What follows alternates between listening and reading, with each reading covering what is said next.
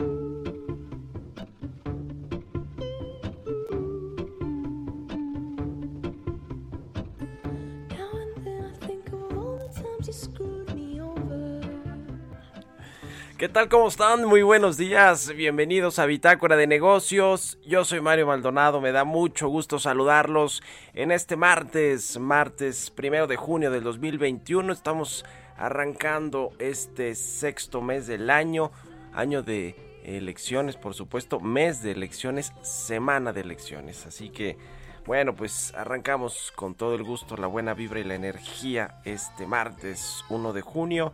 Y saludo con mucho gusto a quienes nos escuchan a través de la 98.5 de FM aquí en la Ciudad de México, en Guadalajara, Jalisco, por la 100.3 de FM y en Monterrey, Nuevo León, donde estamos estrenando estación por la 99.7 de FM en la capital de Nuevo León. Así que bueno, pues nos escuchamos allá en el resto del país también a través de las estaciones hermanas del Heraldo Radio en el sur de los Estados Unidos y a través de la página heraldodemexico.com.mx también nos escuchamos y nos vemos a través del streaming.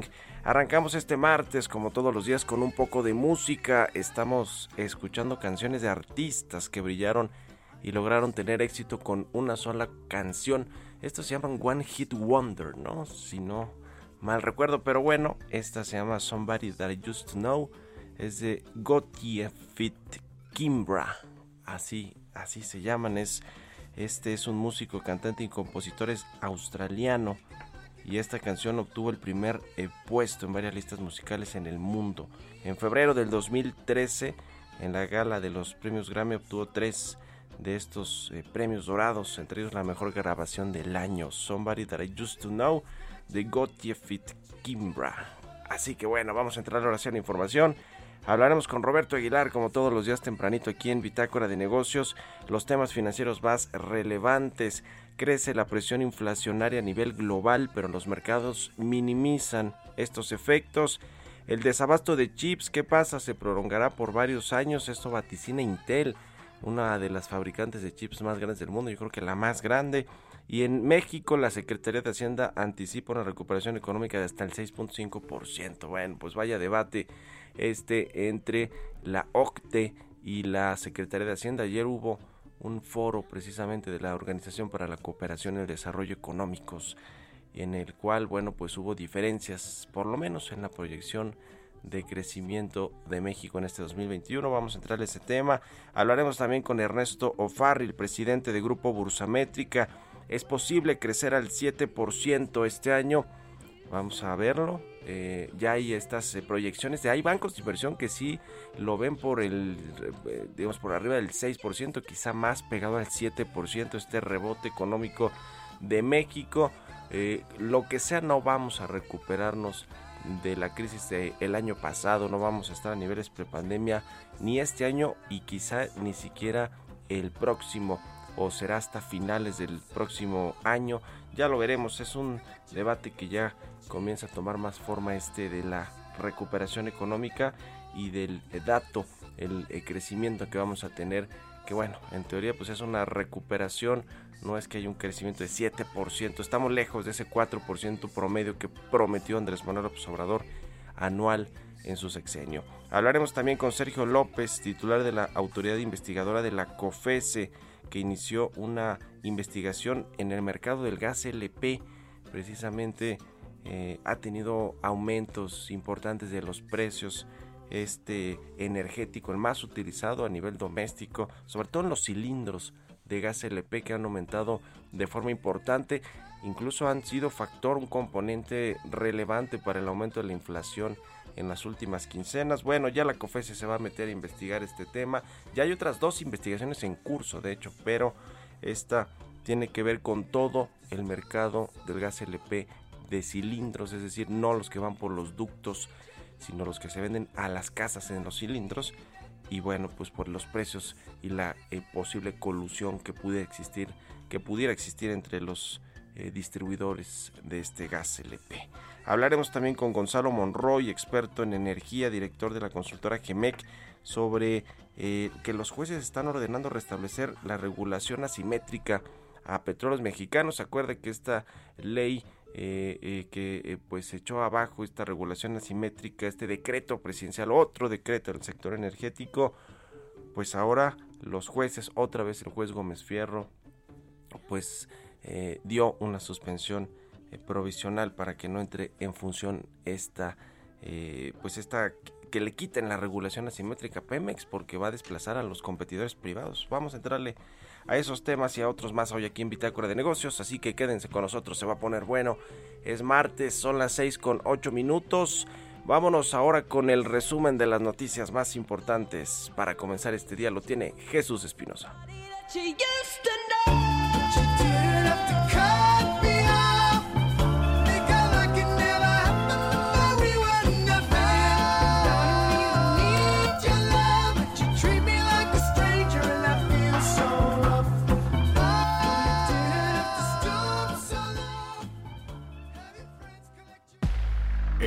resumen. Gabriel Llores, subsecretario de Hacienda, durante un panel de perspectivas económicas de la Organización para la Cooperación y el Desarrollo Económicos, señaló que México crecerá alrededor del 6.5% para este año, superando la estimación del 5% que el mismo organismo divulgó la mañana de ayer. Arturo Herrera, secretario de Hacienda, afirmó que luego de la compra de la refinería Deer Park se tendrá que refinanciar la deuda de la misma, sin que esa operación implique nuevo endeudamiento o cambiar el techo de financiamiento para 2021. Los jueces de competencia Juan Pablo Gómez Fierro y Rodrigo de la Pesa otorgaron sus suspensiones provisionales con efectos generales contra la reforma a la ley de hidrocarburos que elimina la regulación asimétrica para Pemex como empresa ponderante en el mercado de hidrocarburos. De acuerdo con los resultados de la tercera edición de la encuesta sobre el impacto generado por el nuevo coronavirus en las empresas, el porcentaje de compañías que reportó haber tenido alguna afectación a causa de la pandemia de COVID-19 en México disminuyó ligeramente. Estimó que de 1.873.564 empresas en el país, 85.5% indicó haber tenido algún efecto negativo a causa del coronavirus. El secretario de Turismo Miguel Torruco y el gobernador de Yucatán Mauricio Vila Dosal dieron a conocer que el tianguis turístico a celebrarse de manera presencial en Mérida, Yucatán, cambió de fecha por quinta vez con el fin de hacer más factible la presencia de organizaciones del sector privado y de la industria turística internacional. Después de estar 15 años al frente de la Secretaría General de la Organización para la Cooperación y Desarrollo Económicos, José Ángel Gurría Treviño terminó este lunes su periodo a cargo de esta organización. Matías Corman asumirá el cargo este martes primero de junio, luego de ser elegido entre 10 candidatos. Bitácora de negocios en El Heraldo Radio. El editorial.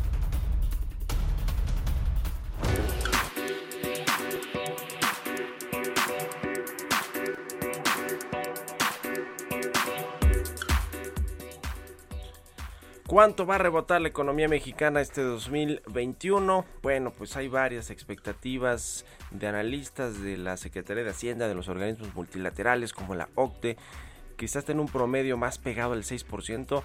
quizá difícil el 7%, ahorita vamos a hablar de eso con Roberto Aguilar y también un poco de esto con Ernesto Farrell, pero más que estos pronósticos que son distintos, por ejemplo Hacienda que tiene un promedio en realidad de 5.3% oficialmente, pues ayer Gabriel Llorio dijo que se va a ir hasta el 6.5%, así casi casi que de un plomazo Gabriel Llorio modificó la perspectiva que tiene la Secretaría de Hacienda con respecto al rebote este año en términos económicos. La OCDE decía eh, tiene pues un 5% de proyección para México. Lo cierto es que pues en medio de todo esto eh, se anunció ayer y bueno pues ya, ya era ya estaba cantada esta salida de José Ángel Gurría de este organismo de los del Club de los Países Ricos, aunque tiene ya varios emergentes, incluido México, 38 países que conforman la Organización para la Cooperación y el Desarrollo Económicos, de los cuales pues esta eh, organización en estos últimos 15 años fue el mexicano José Ángel Gurría el que estuvo en al frente de la Secretaría General, va a ser sustituido por este exministro australiano eh, que, bueno, pues tendrá su periodo al frente de la OCDE. Pero ayer llamó la atención también un mensaje de Arturo Herrera vía Twitter con respecto a una eh, eh, pues anécdota con José Ángel Gurría, quien dijo que había hecho un gran, gran trabajo al frente de la OCDE, que cuando inició casi casi que nadie la conocía y que bueno, pues una de sus intenciones, objetivos era que cuando dejara este organismo multilateral, pues todo el mundo iba a saber qué era la Organización para la Cooperación y el Desarrollo Económicos. Lo logró, yo creo que también ha hecho un buen trabajo, nada más que con un detallito, ¿no? José Ángel Gurría fue secretario de Hacienda con Ernesto Cedillo, fue secretario de Relaciones Exteriores con Ernesto Cedillo, es decir, que forma parte de toda esta eh, eh, camada de economistas, tecnócratas, neoliberales, que tanto critica al presidente López Obrador, pero que eh, pues Arturo Herrera ayer elogió a José Ángel Gurría el secretario general de la OCDE hasta ayer durante 15 años. Así que bueno, digo, el reconocimiento entre economistas creo que no se regatea. Y si no, ahorita le vamos a preguntar a Roberto Aguilar. ¿Ustedes qué opinan? Escríbanme en Twitter, arroba Mario Mal a la cuenta arroba Heraldo de México. Economía y mercados. Roberto Aguilar ya está aquí en la cabina. ¿Cómo estás, Robert? Buenos días. ¿Qué tal, Mario? Me da mucho gusto saludarte a ti y a todos nuestros amigos. Pues fíjate que interesante porque en realidad el papel de José Ángel Gurría en este organismo internacional que duró varios años, eso sí es importante, estuvo en el cargo, pues fue muy destacado, tanto interna como externamente. Y bueno, pues también eso sí no evitó que el presidente en algún momento, en alguna de las mañaneras, también pues vertiera algunos, algunas críticas sobre la trayectoria de este ex, bueno, exfuncionario.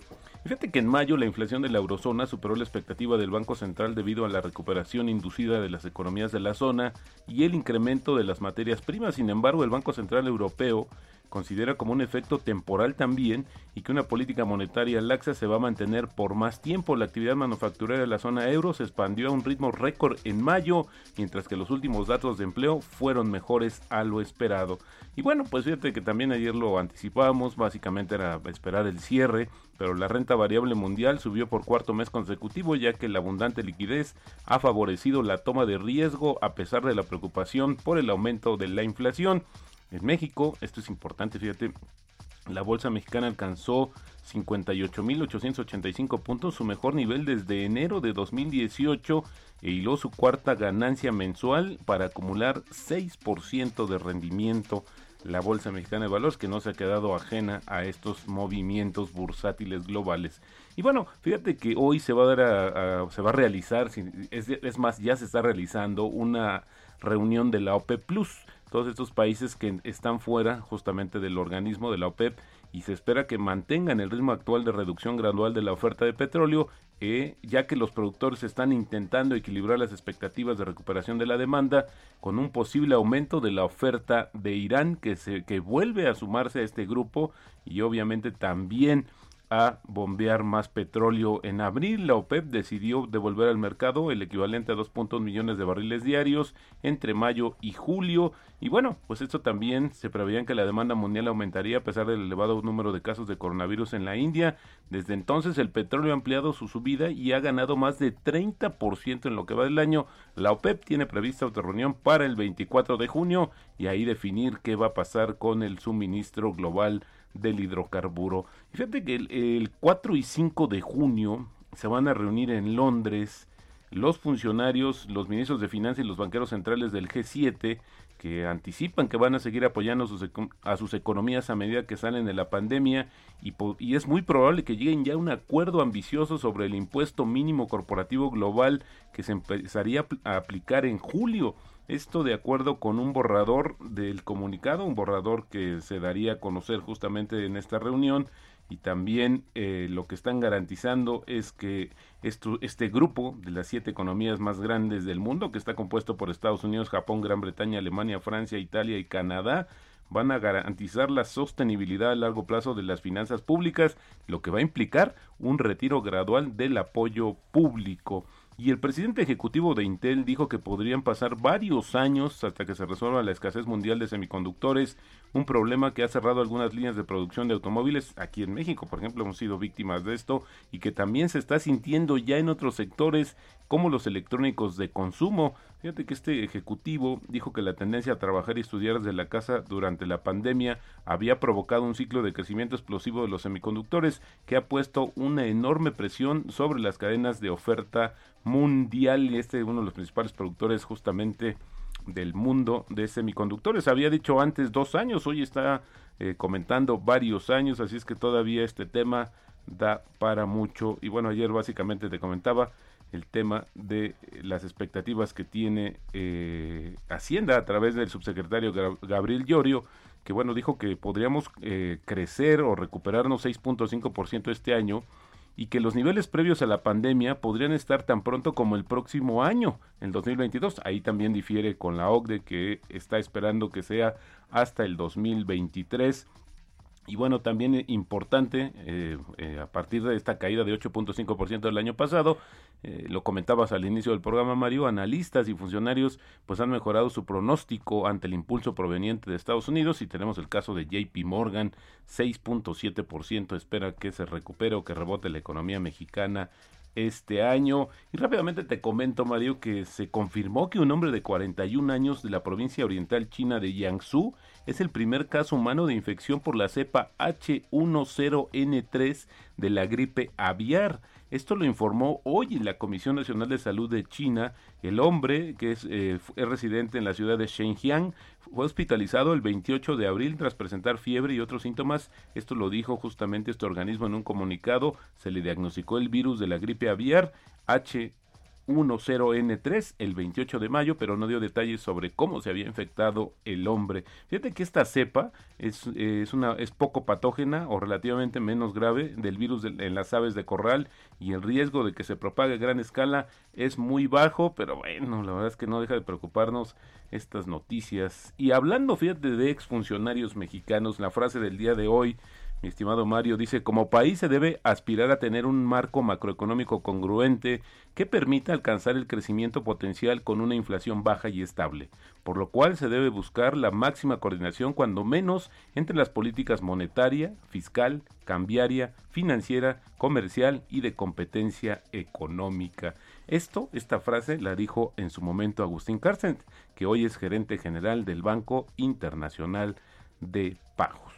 Y que vaya que el presidente López Obrador también le ha tundido sobre todo recientemente a Carstens, ¿no? Que ahora está despachando allá. Bueno, qué, qué, qué cosa, ¿no? Porque son mexicanos que nos representan en el exterior y nos representan bastante bien, pero bueno. Por supuesto. Pues el presidente los considera de estos neoliberales. Y el tipo de cambio, Mario, rápidamente eh, está cotizando en estos momentos en 19.90. 19.90. ¿El tipo de cambio cómo va en el año, Robert? Fíjate que interesante porque se ha mantenido estable y ahora estos niveles que estamos observando justamente pues está a tablas. Hay una ganancia mínima de 0.1% y bueno, lo que sí ha sucedido es que en los últimos tres meses hay una apreciación ya superior al 3.5%. Muy bien, gracias Roberto. Al contrario, muy buenos días. Roberto Aguilar, síganlo en Twitter, Roberto AH, son las 6 con 20 minutos.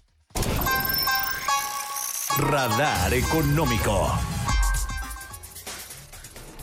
Y bueno, para seguirle con este asunto del crecimiento económico en 2021 está Ernesto Farril, como todos los martes, él es presidente del Grupo Bursamétrica. Ernesto, buenos días, ¿cómo estás? No lo tenemos todavía, parece ser que sí lo tenemos, pero bueno, es, es posible crecer al 7% este año, de eso escribió ayer en su columna Ernesto Farrell, ya lo recuperamos Ernesto, buenos días. No lo escuchamos. Bueno, pues hay eh, estimaciones también de bancos, de casas de análisis que dicen que México puede rebotar hasta 7%, que, que de hecho esta eh, estimación no está tan lejana a la de Jonathan Heath, el subgobernador de Banco de México. Ya tenemos ahora sí a Ernesto Farrell, ¿me escuchas ahí Ernesto? Buenos días. Pues no, cero y van tres. A ver si ahora lo, recuperamos. Les decía de Jonathan Heath, el subgobernador de Banco de México, que puso una serie de tweets, de tweets hace unos días y allí dijo que México pues puede estar en un rango de crecimiento de entre 6 y 7%, es decir, eh, sí empataría con este artículo que escribió ayer Ernesto Farrell en su columna del Universal que, del El Financiero que tiene que ver con eh, pues el rebote de la economía. La última oportunidad de resto. Buenos días, ¿me escuchas ahí? Bueno, ¿cómo ves este asunto? ¿Es posible crecer al 7% este año? Bueno, es una expresión que dio Jonathan Heath, el subgobernador del Banco de México, diciendo que igual en un parpadeo se alcanza ese 7%. Bueno, pues eh, las, este, ayer publicamos nuestro indicador IBAM, es el más preciso de la familia de indicadores oportunos que tenemos, y con ese eh, estamos viendo que el crecimiento que pudo haber tenido abril es del 22%. Eh, el INEGI nos dio un adelanto y de acuerdo al INEGI la estimación es que en abril el IGAE creció 20%. Después tenemos posibilidades de que el crecimiento sea igual de alto o incluso un poco mayor en mayo. Después en junio sí probablemente sea menor. Todo esto tiene que ver con las bases de comparación de hace un año, con lo que se hizo con el confinamiento social por las medidas anti-COVID que dan estos crecimientos espectaculares. Eh, pero es probable que todo el trimestre el PIB tenga un crecimiento del 20%. Después, en el tercero, vemos un crecimiento probable como del 5 o 6%. Y por último, en el cuarto trimestre, entre el 2 al 3%. En la parte alta de estos rangos, fácilmente el PIB de todo el año podría alcanzar una cifra del 6.8%. Entonces, si, si es factible crecer a tasas cercanas al 7% este año, sí. Es un rebote de la economía, tiene que ver con un efecto estadístico de bases de comparación y también tiene que ver con que Estados Unidos trae una recuperación muy fuerte, que es lo que hace que estemos revisando al alza los pronósticos. En la última encuesta de Banco de México, los analistas, el consenso de los analistas anda todavía en una expectativa de 4.8 la Secretaría de Hacienda está en 5.3, pero es muy probable que veamos en los siguientes meses revisiones al alza, que si, pudiera llegar el consenso arriba del 6%. Sí, pues ya ayer el propio Gabriel Llorio se adelantó y dijo que 6.5% es lo que le dan los modelos eh, económicos a la Secretaría de Hacienda. Eh, vamos a recuperarte, vamos a la pausa, si nos permites, Ernesto, y regresamos contigo. Con todo gusto. Ya volvemos.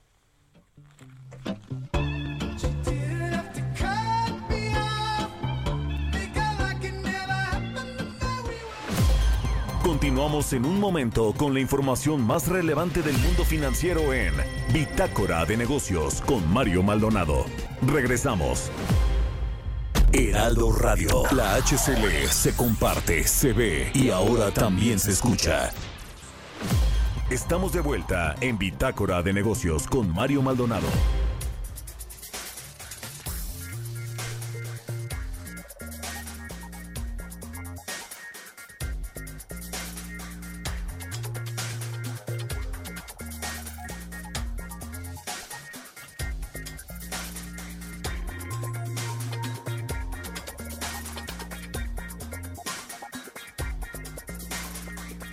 Estamos de regreso aquí en Bitácora de Negocios. Son las 6 de la mañana con 30 minutos, tiempo del centro de México. Estamos platicando con Ernesto Farri, el presidente del Grupo Bursamétrica, sobre esta posibilidad de que México crezca o rebote más bien 7% este año, conforme a lo que decía Jonathan Heath. Hay, probabilidades. Eh, eh, te recuperamos, Ernesto. Muy bien, Mario. Gracias. Bueno, pues sí, sí se ve que hay posibilidades de ese rebote de esa magnitud bueno, pues eh, digamos que un rango entre seis y medio a 7% es algo factible.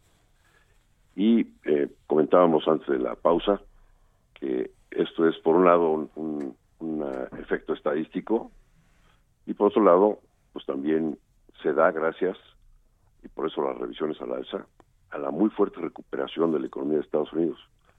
Eh, el crecimiento que tuvo en el primer trimestre esta economía americana es del 6.4% y es probable que este segundo trimestre esa economía esté creciendo entre el 8 al 9%.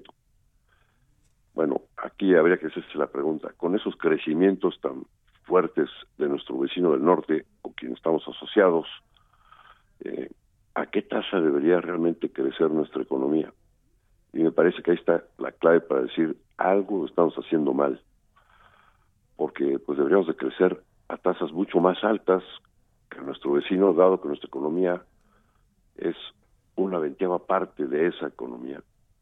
Y con tal crecimiento y asociados con, con ellos, pues sí deberíamos estar creciendo mucho más, ¿no? Entonces el problema está en la parte interna. Sí, ayer como viste al subsecretario de Hacienda, Gabriel Llorio, pues a, aventarse a decir que México va a crecer 6.5% este 2021, por lo menos es lo que dicen sus modelos, con eso nos fuimos al corte, mientras que la Secretaría de Hacienda, si bien sí tiene un, rango alto, cercano al 6.3%, en realidad el promedio es de 5.3%, si no me equivoco, pues el que tiene la Secretaría de Hacienda oficialmente, ¿será que van a revisarlo y van a poner, abrir tanto el rango para que quede en la media en el 6.5% en la próxima eh, eh, eh, revisión? Pues me parece muy importante que lo haya salido a decir pues a unos días antes de las elecciones, ¿no? O sea, como, la economía está realmente todavía destruida, este, pues creo que es un espaldarazo, ¿no? Al, a los dichos del presidente el que el subsecretario diga que técnicamente sí es posible crecer todavía más, ¿no? Pero te estoy diciendo que desde nuestro punto de vista, que no, no tenemos nada que ver con, con la política, pues sí vemos que sí es factible desde el punto de vista técnico, económico. Pues sí. Y finalmente, yo, eh, eh, Ernesto, ¿cómo ves este asunto de la salida de José Ángel Gurría, que bueno, pues ya concluyó su periodo al frente de la OCDE?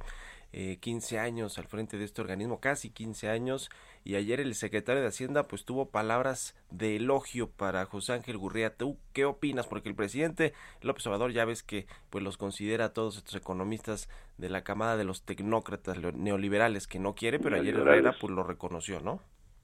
Sí, sí, la verdad es que Ángel Gurría se mantuvo 15 años en ese puesto tan importante por una extraordinaria labor y creo que debemos estar orgullosos los mexicanos de contar con un mexicano, un compatriota que hizo tan tan buen papel en ese en esa cúpula de los países ricos. Eh, pues eh, es, realmente de, felicitarlo a él y a, nosotros mismos. Y, no es el único ejemplar ¿no? de mexicanos que están eh, en puestos sumamente relevantes. Tenemos también, por ejemplo, a otro neoliberal, Agustín Carstens, que preside ni más ni menos que el Banco de Basilea, ¿no? Es el, banquero central de los banqueros centrales. Sí, sí, sí, sí. Y bueno, pues hay, hay otros allá, eh, eh, Alicia Bárcena, ¿no? En la CEPAL, eh, está también, bueno, el señor Werner, que ya dejó el Fondo Monetario Internacional, ¿no? también estaba ahí Alejandro Werner, que es más argentino, pues, que mexicano, pero fue aquí subsecretario también de Hacienda, en fin.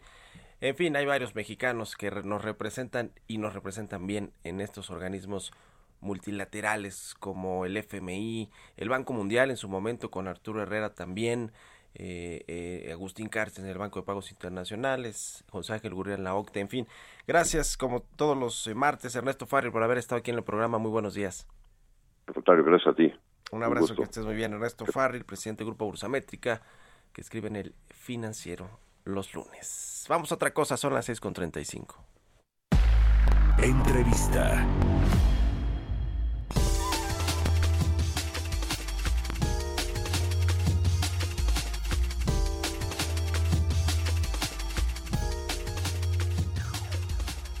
La Comisión Federal de Competencia Económica informó que investiga si existen condiciones de competencia efectiva en la distribución no vinculada a ductos de gas licuado, el gas LP en México, esto con el objetivo de determinar las condiciones de competencia efectiva. Este análisis podría dar paso a que la COFESE eh, y la Comisión Reguladora de Energía, sobre todo, detone un proceso de regulación en el mercado para establecer contraprestaciones, precios y tarifas en la distribución de gas LP al consumidor final. Vamos a platicar de esta investigación con Sergio López, él es titular de la Autoridad Investigadora de la COFESE. ¿Cómo estás, Sergio? Un gusto platicar contigo y todo auditorio. Gracias por estar aquí. Bueno, el mercado del gas LP, que por cierto los precios han eh, presionado la inflación en las últimas quincenas, eh, tiene que ver parte de que no hay competencia hoy o hay estas eh, restricciones, barreras a la libre competencia, Sergio. Sí, Mario, mira, vamos a, dimos público, como bien comentas, el inicio de esta investigación, y justo el objetivo que tiene es analizar este mercado de, de gas LP, ¿no? de distribución no vinculada a ductos, esto quiere decir de cilindros, de pipas, que surten a domicilios y negocios que cuentan con tanques estacionarios. Vamos a ver cómo está funcionando el mercado, pediremos información, usaremos nuestras herramientas de investigación y eventualmente tendremos que determinar en la autoridad investigadora si existen o no condiciones de competencia en, en este en este mercado que comentamos, ¿no? E, esa determinación por parte de la autoridad investigadora será preliminar y habrá un procedimiento seguido en la misma comisión, pero en otra autoridad, eh, en el que el Pleno tendrá que tomar eh, una posición definitiva respecto a si existen o no condiciones. Lo relevante de este procedimiento, como también bien indicabas, Mario, tiene que ver con que si el Pleno determinara que no hay condiciones de competencia este, efectiva, pues esa resolución se le notificaría, entre otros, a la Comisión Reguladora de Energía, para que ella, en ejercicio de sus facultades, pudiera establecer regulación de precios, este, de tarifas o, bien contraprestaciones. Y entonces con esto lo que se busca es, o lo que se buscaría es que pues exista un mercado competido ¿no? dentro de, de temas de gas ¿Cuántos participantes hay en este mercado? Sergio, ¿tienen algún dato de cuáles son las empresas que tienen más participación en el mercado de gas LP, como dices, en los cilindros? Mira, la, participación, el, mercado, eh, la investigación va a ser a nivel nacional, entonces esto te implica que, que pues todos los eh, comercializadores de gas LP estarán bajo escrutinio. eh, no podría entrar en detalle a un, a un número específico, pero te puedo comentar que no solo tenemos este procedimiento, pero hay procedimientos previos dentro de la propia comisión respecto a posibles colusiones entre competidores o respecto a abuso de una posición dominante dentro del mercado. Respecto a este primer procedimiento, podría comentar que, que lo analizamos en su momento y ahí emplazamos, es decir, eh, llamamos al procedimiento de informe de juicio 90 agentes económicos. Entonces, es un mercado amplio, vamos a hacer una investigación eficiente, rápida, y pues se tomará la determinación respecto a cómo funciona el mercado. Aquí no es analizar una conducta de un particular, es cómo opera ese mercado y si existen o no condiciones de competencia. Esto, como lo dices, deriva esta investigación de un monitoreo que se hizo en, en los precios del gas LP al eh, consumidor final y bueno, pues seguramente encontraron estas disrupciones, me imagino, en algunos eh, lugares, eh, ciudades, eh, estados de la República Mexicana y que quizá, como lo decía al inicio, pues es lo que ha hecho que se aumentara el precio de forma importante, más allá de que se reactivó también la demanda doméstica del gas LP con la recuperación económica. Sin embargo, ya había otras investigaciones, eh, Sergio, en este mercado de gas LP, incluso algunos juicios o procedimientos en marcha, que, eh, digamos, es completamente eh, distinta esta investigación que están haciendo o de alguna manera puede conectarse con las otras que están en marcha. Mira, tienen en común las tres investigaciones que, que están este, enfocadas en el sector energético, que para nosotros es prioritario, dada su transversalidad y su impacto en otros tipos de sectores. En este caso, el gas LP, pues es, digamos, un 80% de los mexicanos lo usa para cocción de alimentos, este, es el combustible sin duda más usado. Eh, eh, y bueno, eh, esas, esos expedientes que están en trámite eh, tienen que ver con conductas de particulares y eventualmente se determinará si dan lugar a una sanción o no. Este, como te comentaba, pues será en caso de que se declarara eh, que no existen condiciones de competencia, el insumo que necesita el regulador, en este caso la CRE, para poder establecer, este, este pues valga la redundancia, regulación respecto a precios, contraprestaciones y tarifas. Es público, como lo mencionas, que pues hay precios altos en este mercado y eso, este, esta cuestión de que existan precios altos, pues es un indicador de que pudiera no existir condiciones de competencia dentro del mismo, ¿no? Entonces, vamos a analizar esta cuestión, ¿no? Y ver cómo está funcionando el mercado y emitiremos en los tiempos legales, pues, una determinación al respecto dentro de la autoridad investigadora. Tienen un plazo de entre 15 y 45 días a partir de eh, la publicación de este aviso en el diario oficial para eh, llevar a cabo o ampliar la, la investigación. ¿Cuáles son los plazos, Sergio? Sí, Mario, mira, como, como bien mencionas, como, como dimos a conocer, tenemos un plazo inicial de no menor a 15, no mayor de 45. Esos 45 pueden ser ampliados por una única ocasión, por 45 más, es decir, la investigación, que es la primera parte del procedimiento, no puede durar más allá de 90 días también. Es nuestra investigación más breve. Eh, si comparamos estos plazos versus los 600 días hábiles que tenemos para hacer investigaciones por corrupciones o abuso de dominancia, como puedes ver es un plazo reducido y pues vamos a tratar de determinar nuestra investigación inclusive antes y tomar una determinación sobre el particular. Pues interesante, vamos a estar siguiendo a detalle lo que suceda con esta investigación y también con los otros dos procedimientos abiertos en cuanto al mercado de gas LP. Gracias eh, Sergio López, titular de la Autoridad Investigadora de la COFESE, por haber tomado la entrevista. Como siempre, un gusto platicar contigo, Mario. Muchas gracias. Que estés muy bien. Historias empresariales.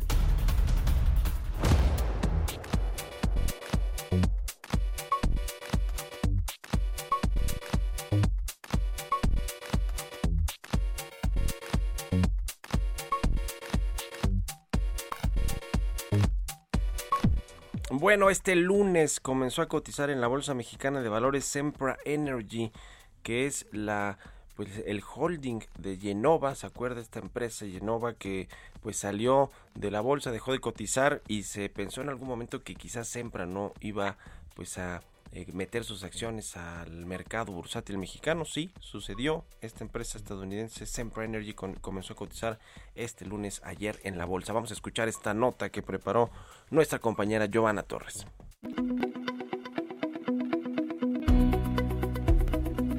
Sempra Energy es una compañía de gas natural fundada en 1998 en Estados Unidos que tiene como base San Diego, California. En 2014 reportó 11 mil millones en ingresos y 17 mil empleados, sirviendo a más de 32 millones de clientes en todo el mundo. Se trata de la gasista natural más grande en los Estados Unidos en términos de área de cobertura y población a la que provee. Por lo tanto, es una fuerza importante en los mercados internacionales de gas natural y este lunes sus acciones iniciaron a cotizar en la Bolsa Mexicana de Valores con la clave de pizarra SER, tal y como ocurre en la Bolsa de Nueva York.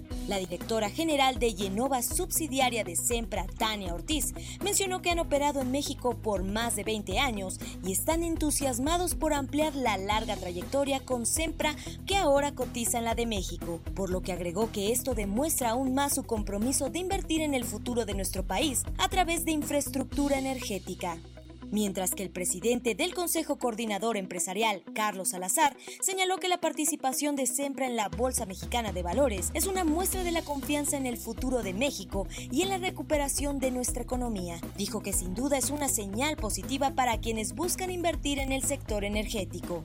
Finalmente, arrancó con un valor de mercado de 850.763.8 millones de pesos. Para Bitácora de Negocios, Giovanna Torres.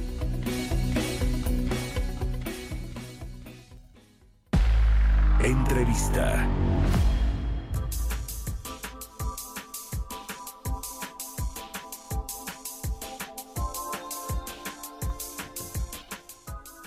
Bueno, pues ya le decíamos al inicio del programa que dos jueces, el juez Juan Pablo Gómez Fierro y el juez Rodrigo de la Pesa, concedieron suspensiones provisionales con efectos generales a empresas concesionarias del sector energético para frenar pues la entrada en vigor de este de esta reforma al artículo décimo tercero de la ley de hidrocarburos que se publicó el 19 de mayo en el diario oficial y que bueno pues le en teoría le daba de nueva cuenta el monopolio a petróleos mexicanos en, buena parte de toda la cadena de los eh, petrolíferos e hidrocarburos en México hasta la distribución final a los consumidores en las estaciones de gasolina porque le quitó o le quitaba las regulaciones asimétricas y le devolvía el monopolio, pues estos dos jueces por lo menos provisionalmente suspendieron esta reforma a la ley y de esto vamos a platicar con Gonzalo Monroy, experto en energía y director general de la consultora GEMEC. ¿Cómo estás, Gonzalo? Muy buenos días. Muy buenos días. Qué gusto saludarte, como siempre, y que nos tomes la, llamada. Pues eh, este revés que se veía venir con todo lo que hemos visto ya en el sector energético, con la reforma a la ley de la industria eléctrica, ahora con la de hidrocarburos, eh, es un es un antecedente que pues eh, va a terminar por echar atrás todos estos cambios, ¿crees tú, que se están haciendo en el sector energético, en el de hidrocarburos en particular? Pues mira, yo creo que aquí hay que distinguir muy claro, Mario, porque este sí es un poco más inesperado de todos los anteriores. Aquí, por ejemplo, eh, la regulación asimétrica hay que entenderlo claramente, es un acto de regulación para crear mayor competencia y esto en soporte justamente del artículo 28 constitucional. Sin embargo, hay que entender claramente que toda la noción justamente la regulación asimétrica no forma parte de la de, en este caso la ley de hidrocarburos es parte de un artículo transitorio de una ley justamente del, de, la reforma energética de 2013. Es por eso que tenía una parte mucho, más, yo diría que considerablemente más endeble que todos los argumentos que se han presentado tanto en la materia eléctrica como en la materia de hidrocarburos. Sí, agarra un poco es, la sorpresa. Hay que ver justamente si estas suspensiones provisionales pasan a ser definitivas y obviamente cuál será su, su destino más adelante. Ah, es, es una muy buena noticia, sobre todo para los consumidores, pero también a las empresas que quieren competirle a petróleos mexicanos, eh, no se ve justamente porque eso es solamente una pieza de un ajedrez más grande. Todavía este, todos los cambios que se han venido haciendo para reducir la competencia, como, como lo habíamos platicado anteriormente, toda la ley, reforma de ley de hidrocarburos, donde está esa amenaza creíble justamente y hoy también suspendida por la Corte, donde justamente se podría suplantar eh, a los permisionarios legítimos, eh, eso es una cosa importante, no hay concesionarios, las concesiones están prohibidas por el artículo 27 constitucional que tenemos autorizaciones y permisos, cosa que eso sí es legal. Pero eh, sí, en ese caso es una sorpresa, es, una buena noticia, pero estamos todavía lejos de tener claridad, que es lo que más requiere una inversión de largo plazo. Estas suspensiones, les decíamos, eh, buscan pues efectivamente que no eh, tenga efectos esta regulación eh, asimétrica, eh, que más bien que tenga efectos o que no se cambie, se quite esta regulación que tenía Pemex para limitar su, poder dominante en el mercado. ¿Cuál es de toda la cadena de hidrocarburos? Gonzalo, la que está más afectada o se vería más afectada con este cambio es efectivamente el de la distribución de los combustibles al consumidor final, es decir, las estaciones de gasolina. Es correcto, Mario. Justamente es esta parte de la venta de, eh, venta de de eh, gasolina, diésel, toda la parte de los combustibles. Y a lo mejor vale la pena si nos tenemos un segundo en qué consiste la regulación asimétrica. Palabras más o palabras menos obliga a Pemex a competir de una manera mucho más legal y no abusar de su poder de mercado. Al día de hoy, a pesar de que Petróleos Mexicanos sigue siendo la empresa más grande, la más dominante, con poco más del, 75% del mercado, hay que tenerlo claramente de que tiene que dar mejores competencias, en ese caso tiene que dar facilidades, si lo queremos llamar así, a sus competidores. La razón es justamente muy sencilla. Si de otra forma Petróleos Mexicanos puede empezar incluso a incurrir en pérdidas, en otros segmentos, que claro que menciona muy bien la distribución, pero en otras cosas para evitar que nuevos competidores se acerquen a algunos de sus mercados claves, especialmente los mercados del vacío, en este caso de la parte del, central de México, también la parte del occidente. Eh, hoy hay algunos lugares, por ejemplo, donde la competencia para Pemex, se la puedo adelantar, ya está perdida, que es todo el norte del país desde Tijuana hasta Matamoros, esa parte ya Pemex la tiene perdida, y otros mercados donde por la propia naturaleza, quizá no es demasiado atractivo, no hay suficiente volumen, como podría ser el sur-sureste, se le ha quedado petróleo mexicanos. Así que este sentido es simplemente para poder ofrecer mejores condiciones tanto a los distribuidores, a las propias estaciones de servicio y por consecuencia al consumidor final. Pues bueno, veremos qué, qué, sucede con esto que yo veo muy difícil ya que estas, estos cambios a las leyes del sector energético, del sector eléctrico y de hidrocarburos, pues vayan a surtir efectos luego de todas estas suspensiones provisionales y definitivas que han otorgado los jueces a las empresas. Yo creo que el presidente en una de esas se va a dar por vencido, por lo menos en lo que tiene que ver con estos cambios o decretos que él manda unilateralmente y va a buscar algún cambio constitucional. Vamos a ver cómo queda el Congreso, la Cámara de Diputados el 6 de junio, pero yo creo que ya va por ahí. En algún momento lo reconoció el presidente que estaba muy difícil el cambio de las leyes con pues eh, este enfrentamiento con el poder judicial eh, que, bueno, pues han utilizado las empresas y que están en su legítimo, legítimo derecho. Oye, eh, quiero tocar un último tema, Gonzalo, si nos permite, si es el de la refinería de Deer Park, esta que compró Petróleos Mexicanos, el 50% que no tenía. Este, tuvimos ahí de hecho un debate nosotros en las redes sociales. Eh, ¿Qué opinas? A ver, ¿fue buen negocio o no? Porque luego de que la compró al otro día Moody's le bajó la calificación. Me parece que ese es un indicador de si es buen negocio o no para México. Eh, qué pregunta, Mario, y me ahorita lo voy a decir de la manera más fácil posible. Esto es una gran apuesta. Y aquí empezaré diciendo la primera, esto no tiene nada que ver, a pesar de que se por una refinería, esto no tiene nada que ver con la autosuficiencia energética, esto no tiene nada que ver con que lleguen más productos refinados a México por parte ahora de todos los mexicanos. En los últimos dos años, y no ninguna ningún litro de gasolina ningún litro de diésel ha llegado a México. Tiene problemas logísticos en la entrega y salida precisamente al canal del Houston Ship Channel para poder traer cosas. Gran parte de ese producto, por trading, por swaps, se trae justamente de otros lados.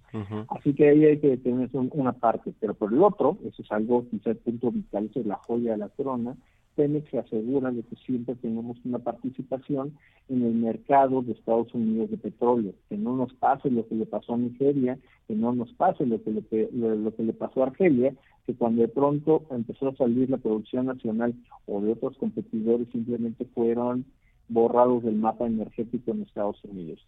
Acá lo que está haciendo Petróleos Mexicanos es de que está comprando su propia demanda, la reconfiguración sobre la cual está pasando la de Pax y se explica las pérdidas de 2019-2020, simplemente se va a detener que a nadie le espante si en 2021 y los años subsecuentes la refinería nos empieza ya a ofrecer ganancias. Esto es algo natural sin que se le haya ocurrido verdaderamente nada.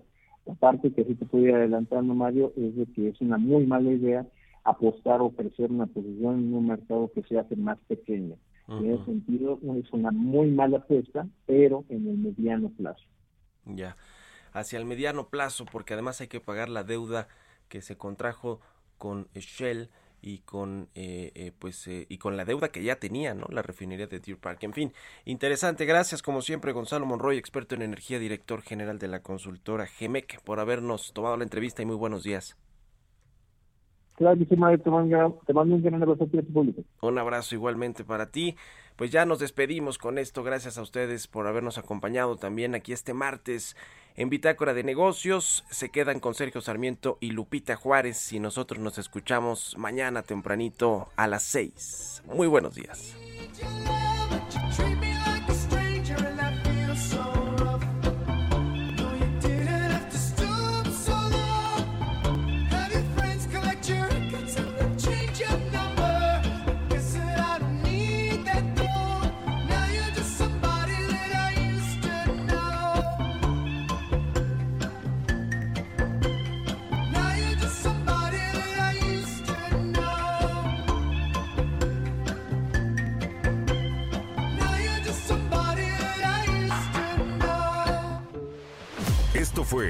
Bitácora de Negocios con Mario Maldonado, donde la H suena y ahora también se escucha. Una estación de Heraldo Media Group. Ever catch yourself eating the same flavorless dinner three days in a row? Dreaming of something better? Well, HelloFresh is your guilt-free dream come true, baby. It's me, Kiki Palmer. Let's wake up those taste buds with hot, juicy pecan-crusted chicken or garlic butter shrimp scampi. Mm. Hello Fresh. Stop dreaming of all the delicious possibilities and dig in at HelloFresh.com. Let's get this dinner party started.